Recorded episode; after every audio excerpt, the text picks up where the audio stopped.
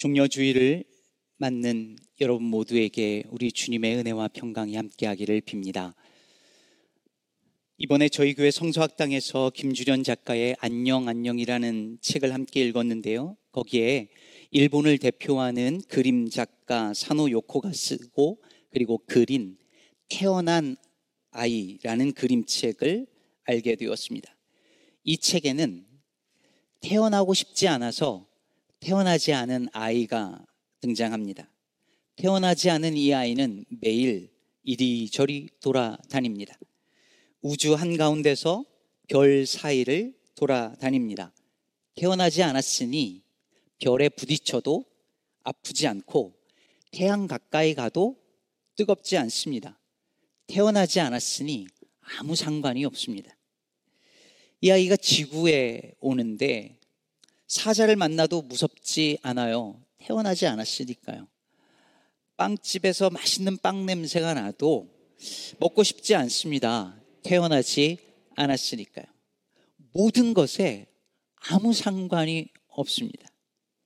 그러다가 한 여자아이를 만나요. 이 여자아이는 태어난 아이죠.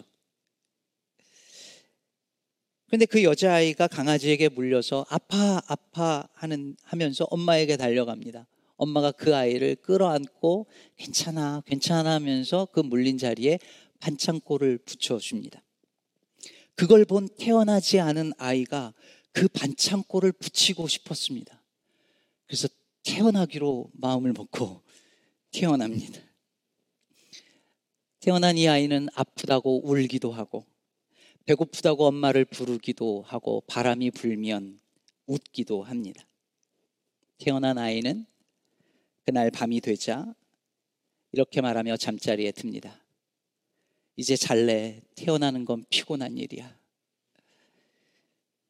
이 그림책은 태어나는 일은 피곤하기도 하고 상처 입는 일이지만 그래도 태어나서 살아간다는 것은 꽤 괜찮은 일이라고 흐뭇한 글과 그림으로 보여줍니다. 태어나지 않으면 상처받을 일도 없지만 태어나지 않으면 반창고를 붙일 일도 없다는 것. 즉, 다시 말해, 그 상처에 반창고를 붙여주며 괜찮아 하며 끌어안아주는 엄마의 사랑도 받지 못한다는 이야기이지요. 저 역시 저희 제 아이들이 태어나던 날 아이를 딱 받아 알고 안고 그렇게 말해 주었었습니다. 지구별에 온 거 축하해. 쉽지 않지만 살아볼 만한 세상이야. 이처럼 태어난다는 건 좋은 일이고 축복된 일이라고 믿기 때문에 우리는 누군가 생일을 맞이하면 그 사람한테 가서 참 안 됐다라고 말하지 않고 축하해라고 말합니다. 태어나서 참 어떡하니라고 말하지 않고 태어나서 축하한다고 말합니다. 왜? 태어나는 건 좋은 일이라고 우리가 믿기 때문이죠. 그런데 오늘 여기 차라리 생일이 없었더라면 하는 평가를 받는 인물을 만납니다. 예수님으로부터 그 사람은 차라리 태어나지 않는 것이 그에게 좋았을 뻔했다라는 말을 들은 그 사람, 가롯 유다입니다. 정말 그랬을까요? 유다는 태어나지 않는 편이 나았을까요? 기독교, 기독교 역사 2000년 동안 가롯 유다는 배신의 아이콘으로 여겨지며 지금까지 사람들로부터 비난을 받고 있습니다.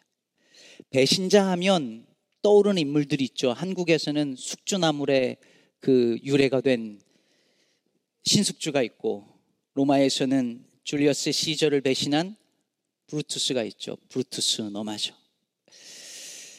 그래도 그 중에 제일은 가론 유다일 것입니다. 오죽하면 한국 사람들은 숫자 싫어하는 숫자가 뭐죠? 4. 이 죽을 사자하고 숫자 사자는 아무 상관이 없는데 사람들이 이상하게 숫자 4를 싫어하잖아요.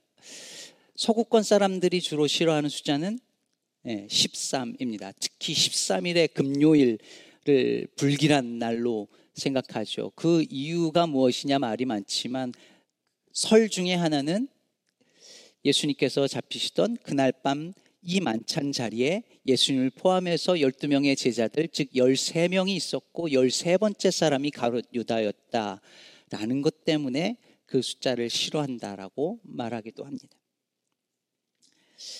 이렇게 유다는 역사 속에서 비난을 받아왔습니다. 그런데 한편 어떤 이들은 유다에 대한 이런 평가는 너무 지나치다라고 말하기도 합니다.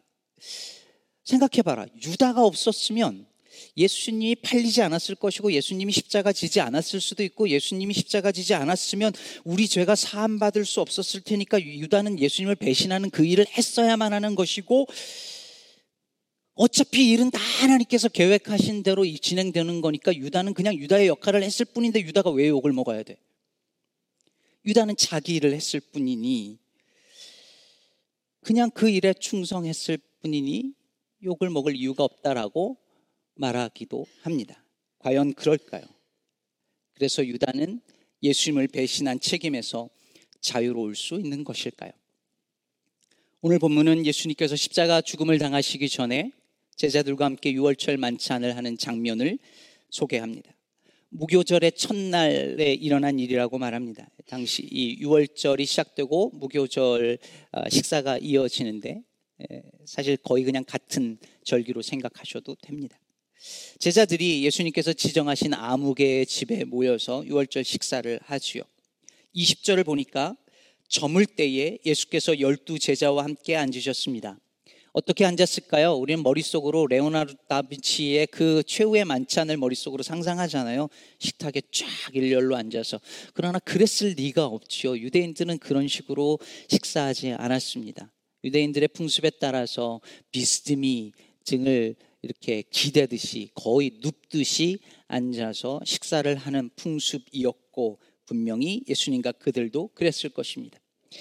예수님이 십자가에 달리실 것을 전혀 생각하지 않고 예상하지 않았던 제자들이었기에 이 식탁은 어쩌면 기대감과 흥분으로 가득한 식사 자리였을지도 모르겠습니다.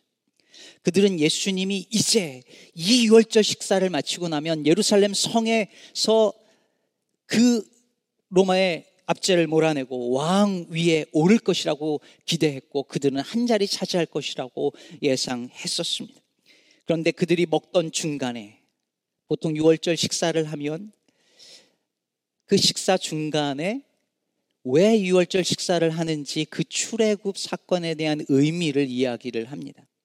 그런데 그 타이밍에 예수님께서 그 얘기를 하지 않고 전혀 어울리지 않는 말씀을 하십니다. 21절을 보면 그들이 먹을 때에 이르시되 내가 진실로 너희에게 이르노니 너희 중에 한 사람이 나를 팔리라.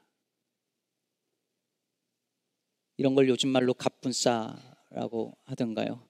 갑자기 분위기가 싸해지는 순간이었을 것입니다. 기분 좋게 식사를 하고 있는데 예수님이 너희 중에 한 사람이 날 팔 것이다라고 합니다. 그 다음 구절을 보니까 제자들이 갑자기 몹시 근심하여 각각 다 이렇게 예수님께 묻습니다. 주여, 나는 아니주요. 그러자 예수님께서 23절에 대답하십니다. 나와 함께 그릇에 손을 넣는 그가 나를 팔리라. 여기서 이 말은 지금 예수님께서 이 말을 하시면서 식사를 하는데 손을 그릇에 딱 넣는데 누구도 함께 그때 딱 손을 그 타이밍에 넣는 그 사람이다라고 말하는 것이 아닙니다. 흔히 그렇게 생각을 하거나 그렇게 묘사된 그림이 있지만 그런 게 아니었습니다. 유대인들은 음식을 우리 한국 사람들처럼 음식을 쉐어하는 문화가 있었고 같은 접시에 같은 그릇에 음식을 담아서 손을 같이 넣는 일은 흔했습니다. 같은 접시에 담긴 소스에 빵을 같이 찍어 먹곤 했습니다. 그러니 그릇에 손을 같이 넣는 자라는 그 말은 그 중에 어느 한 사람을 딱 지정해서 지금 말하는 순간에 같이 손을 넣었기 때문에 모든 제자가 아, 저 인간이구나라고 알 수 있는 그런 말이 아니라 함께 식사를 하고 있는 그래서 이 그릇에 손을 넣고 있는 이 12명 중에 한 명이라는 말이었고 즉 그들 중에 누구라도 바로 그 사람이 될 수 있다는 말씀이었습니다. 유대인들은 6월절이 되면 가족들과 함께 식사를 했습니다. 근데 예수님이 지금 제자들과 함께 식사를 하시죠. 마태복음에서 누가 내 어머니냐, 누가 내 형제냐 하셨던 예수님은 제자들을 자신의 새로운 가족, 새로운 식 식구, 음식을 같이 먹는 식구로 맞이하셨습니다. 그런데 그 음식을 같이 먹는 그 식구 중에 한 사람이 나를 팔 것이다, 나를 배반할 것이다 라고 말씀하십니다. 어쩌면 예수님은 이 순간에 10편 41편 9절을 떠올렸을지도 모르겠습니다. 내가 신뢰하여 내 떡을 나눠 먹던 나의 가까운 친구도 나를 대적하여 그의 발꿈치를 들었나이다. 가장 믿었던 친구, 가장 신뢰하는 가족이 나를 배신하는 것이요. 그 배신이기에 그 친밀한 만큼 그 믿었던 만큼 더 배신의 아픔은 쓰라렸을 것입니다. 사람들은요, 살면서 두 가지 착각을 하면서 삽니다. 첫 번째는 내게는 그런 일이 일어나지 않을 거라는 착각입니다. 그런 고난이, 그런 재앙이 나에게는 일어나지 않을 거라 생각합니다. 그런 사고가 내 가족에게는 나에게는 안 일어날 것처럼 생각하고 살아요. 그 병이 나에게는 내 가족에게는 내 아이에게는 안 걸릴 거라고 생각하며 삽니다. 나는 아니라고. 바이든 대통령이 오래전 차 사고로 아내와 딸을 잃지요. 그때 바이든 대통령의 아버지가 바이든에게 딕 브라운의 유명한 만화 그림 두 컷을 선물했다고 합니다. 바이킹 헤이가르가 바다에서 어, 이 그림인데 배가 자초되려고 할 때 하나님을 향해서 Why me? 라고 외치니까 음성이 들려오죠. Why not? 왜 너는 아니라고 생각하는데? 왜 너만은 예외라고 생각하는데? 그 일이 다른 사람들에게 일어날 수 있다면 그 일이 왜 너에게는 일어나면 안 된다고 생각하냐는 말이지요. 다른 이들에게 일어날 수 있는 모든 일은 내게도 내 가족에게도 다 일어날 수 있는 일입니다. 나는 예외가 아니에요. 우리가 흔히 하는 두 번째 착각은 나는 안 그럴 거야 라는 착각입니다. 나는 다른 사람들과 달라. 나는 배신하지 않을 거야. 나는 절대 그러지 않을 거야. 나는 부자가 되어도 높은 자리에 올라도 초심을 잃지 않을 거야. 나는 믿음 잃지 않아. 지금은 내가 지금은 내가 지금 좀 바빠가지고 신앙생활 이렇게 똑바로 못하고 있지만 나 믿음 잃지 않아. 신앙 버리지 않아. 나 예수님 버리지 않아. 나는 아니야. 다른 사람은 몰라도 난 그러지 않을 거야. 정말 그럴까요? 나는 아닐까요? 헤아릴 수 없는 많은 사람들이 세월이 흐르거나 상황이 바뀌면 변심하는데 그 부분에 나는 예외일까요? 신학교 시절 순수했던 분들이 변해가는 모습을 수없이 보았고, 청년 시절에 그 열정은 다 식어버리고 고집과 자기 주장만 가득한 교인으로, 교인으로 남는 분들 수도 없이 보았습니다. 그래서 저는 늘 속으로 입버릇처럼 되뇌입니다. 너도 예외가 아니다. 너도 언제든 그럴 수 있다. 22절을 다시 보면 그들이 몹시 근심하여 각각 여짜오되 주여 나는 아니지요라고 말합니다. 몹시 근심했다는 걸로 보아서 그들도 속으로는 불안했던 것 같아요. 그러면서 12명의 제자들이 다 예수님께 한 명 한 명씩 다 묻는 거예요. 각각이라고 말하죠. 주님, 저는 아니죠. 저는 아니죠. 저는 아니죠. 여러분, 나만 아니면 되는 거예요? 나만 아니면 되나요? 예수님은 지금 곧 그렇게 믿었던 제자 중에 한 사람에 의해서 배반당해서 팔려나가고 십자가의 죽음을 당하게 될 텐데 그런 그 순간에서 그게 나만 아니면 되나요? 그 일에 나만 임발부되면 되지 않으면 되나요? 그 상황에서 과연 제자들이 스승을 향하여 물어야 할 질문이 주님 나는 아니지요라는 질문이어야 했을까요? 이런 한심한 작자들을 제자들이라고 예수님이 3년이나 데리고 다닌 걸까요? 뮤지컬 지저스 크라이스트 슈퍼스타에서 이런 한심한 제자들의 모습이 잘 묘사됩니다. 유월절에 한 유월절 식사에서 한 잔, 두 잔 마시다가 어느덧 취한 제자들이 이런 노래를 부릅니다. 이제는 부드러운 포도주에 밤새 취해야지.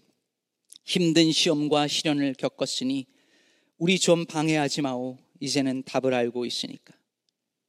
우리가 은퇴를 하면 복음서를 쓸 수 있겠지? 덕분에 우리가 죽고 난 뒤에도 사람들은 우리에 대해 이야기할 거라네. 포도주에 취한 건지 뭐에 취한 건지 모를 이 정신 나간 제자들은 지금 스승이 가는 길을 전혀 알지 못합니다. 훗날 제자들이 자기들에 대해서 사람들이 이야기할 것이라고 들떠 있습니다. 내 이야기하지요. 그들의 실패와 배신에 대해서. 결국 제자들은 이 만찬 후에 불과 몇 시간이 지나지 않아서 예수님이 잡히시던 그 순간에 한 사람도 빠짐없이 예수님을 배반하고 도망가 버립니다. 그 순간을 26절, 26장 56절 하반부는 이렇게 말합니다. 이에 제자들이 다, 다 예수를 버리고 도망하니라. 누구도 예외는 없었습니다. 사랑하는 여러분, 저와 여러분도 예외는 아닙니다. 오늘 본문 25절에 보면 유다도 똑같이 예수님께 묻습니다. 예수를 파는 유다가 대답하여 이르되 라비어 나는 아니지요 대답하시되 내가 말하였도다 하시니라. 여러분 유다도 물었어요. 근데 여기 차이가 있습니다. 아까 제자들은 22절에서 주여 나는 아니지요라고 말했는데 유다는 라비어 나는 아니지요라고 묻습니다. 예수님을 제자들이 다른 복음서에 보면 라비어라고도 부르는 장면이 있지만 적어도 마태복음에서는 제자들은 언제나 주님 예수님을 주님이라고 부릅니다. 마태복음에서 예수님을 랍비라고 부르는 사람들은 제자가 아닌 무리에 속한 사람들이거나 제자 그룹 밖에 있는 사람들로 구분됩니다. 그럼 이게 뭘 보여줄까요? 가론 유다가 더 이상 제자에 속한 사람이 아니라는 걸 보여주죠. 그는 원래 무리에 속한 사람인데 제자인 척 했던 것일까요? 아니면 자기가 제자인 줄 착각했던 것일까요? 아니면 제자였으나 이제는 더 이상 예수의 제자가 되기를 거절했던 것일까요? 잘 모르겠습니다. 그러나 분명한 건 우리도 유다와 같이 될 수 있다는 사실입니다. 유다가 라비어 나는 아니지요라고 묻자 예수님이 네가 말하였도다 이렇게 대답합니다. 이 말이 참 애매해요. 네가 말하였도다. 이게 맞다는 말이에요, 아니라는 말이에요. 헷갈리죠? 영어 NIV에는 surely not I, Lord라고 물으니까 예수님이 yes, it is you라고 번역을 하면서 그래 너 맞아라고 하는 뉘앙스 그런 의미로 딱 번역되어 있지만 원래는 그런 의미가 아닙니다. 말 그대로 네가 말했다. 네가 그렇게 말했다. 이런 애매한 뉘앙스의 말이에요. 그래서 이게 이해하기가 어려운데 예수님이 네가 말하였도다라고 말한 장면이 뒤에 또 나와요. 이게 어디 나오냐면 예수님이 군인들에 잡혀 군인들에게 잡혀서 대지장한테 가서 신문을 받는데 대지장이 질문을 던집니다. 26장 63절에 보면은 대지장이 이르되 내가 너로 살아계신 하나님께 맹세하게 하노니 네가 하나님의 아들 그리스도인지 우리에게 말하라. 그랬더니 예수님이 대답하세요. 예수께서 이르시되 네가 말하였느니라. 이 말은 제사장의 말이 딱 맞다는 말이 아니에요. 맞기는 맞는데 네가 생각하는 그런 하나님의 아들이 아니다. 라는 말이죠. 조건부 긍정이에요. 그래서 예수님께서 네가 말했다 이 말은 그것은 너의 말이다. 혹은 네가 알 것 아니냐 이렇게 번역이 가능합니다. 그 말은 맞을 수도 있고 틀릴 수도 있단 말이에요. 그렇다면 여러분 결국 예수님이 가론 유다에게 네가 말하였도다라고 말할 때 그 말씀은 나는 아니지요라는 물음에 대한 대답이 결국 유다 자신의 선택에 달렸다는 말 아니었을까요? 유다는 선택할 수 있었어요.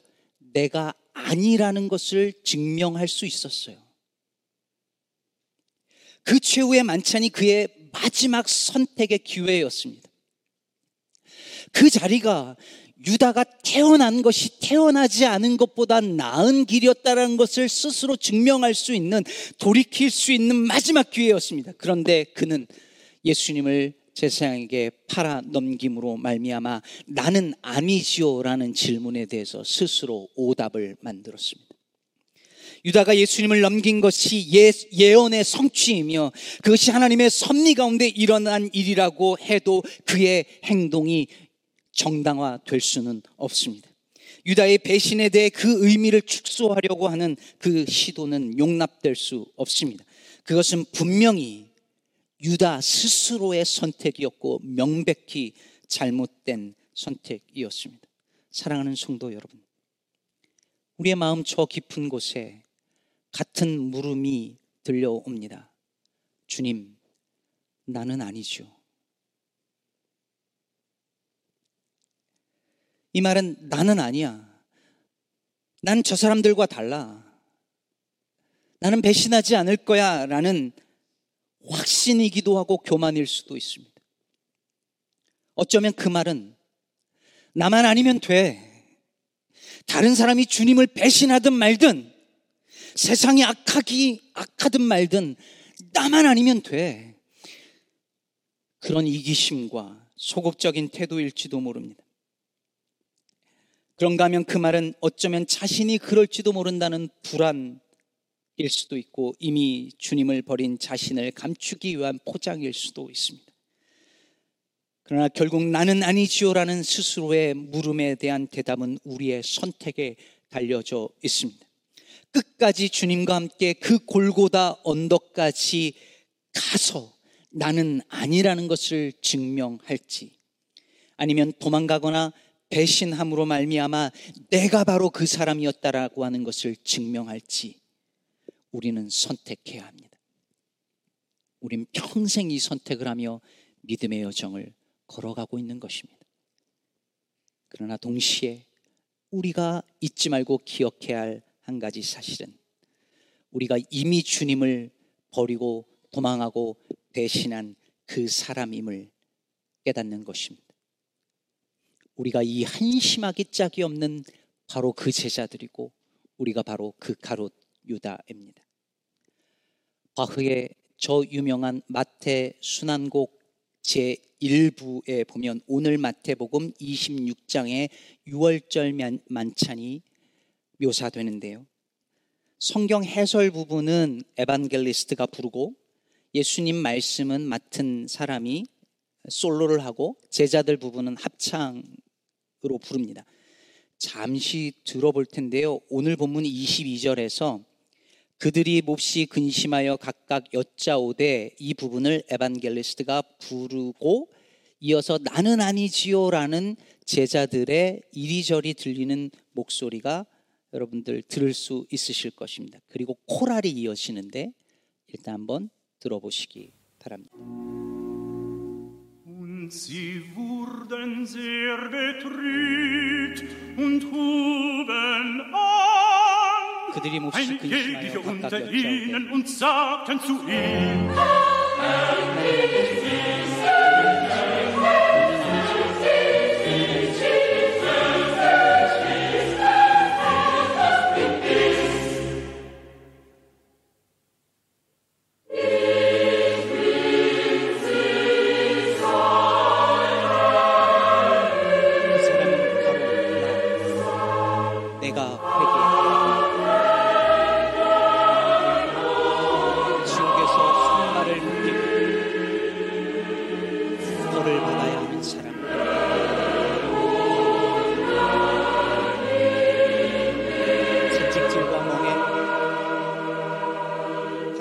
당신께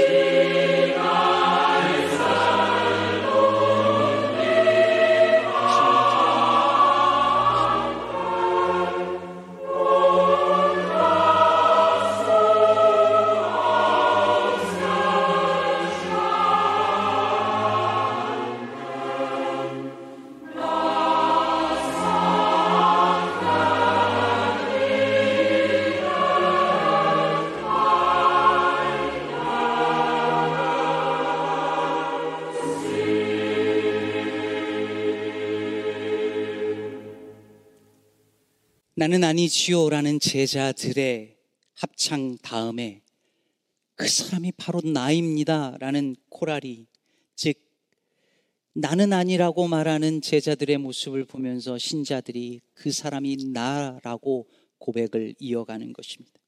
이것이 우리 모두의 고백이어야 한다는 말이겠지요. 우리가 주님을 버렸고 우리가 주님을 배신한 바로 그 사람입니다. 우리가 가룟 유다입니다. 우리 때문에 주님께서 십자가 지셨고 주님께서 못 박혀 살해 당하셨습니다. 바로 나입니다. 누구도 예외가 될 수 없습니다. 가롯 유다의 배신은 인류에 의하여 인간에 의하여 배신당하신 하나님의 모습을 보여주는 사건입니다. 하나님은 그가 지으시고 숨결을 불어 넣으신 하나님의 백성들, 하나님의 자녀들로부터 처절하게 배신당하신 분입니다. 우리는 주님을 거절했고 그분을 십자가에 못 박았습니다. 제가 그랬고 여러분이 그랬고 누구도 예외는 없습니다. 그런데 사랑하는 여러분, 우리가 주님을 떠나고 배신한 일 중에 우리들 누구도 예외가 없다는 사실보다 더 놀라운 사실은 그런 인간들을 향하여 베푸시는 하나님의 은혜에도 예외가 없다는 사실입니다. 나는 아니지요.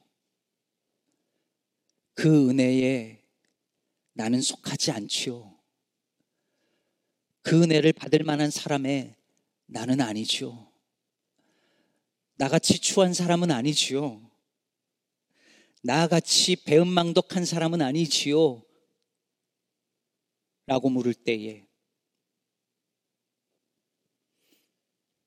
죄인이라는 사실에 누구도 예외가 없는 것처럼 하나님의 은혜의 예외인 사람은 아무도 없다고 성령께서 우리에게 말씀해 주십니다.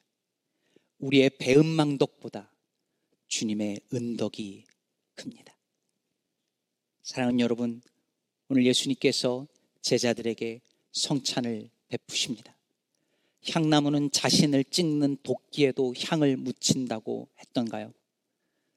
자신을 배반할 그 제자들에게 주님이 자신의 몸과 피를 나누어 주십니다.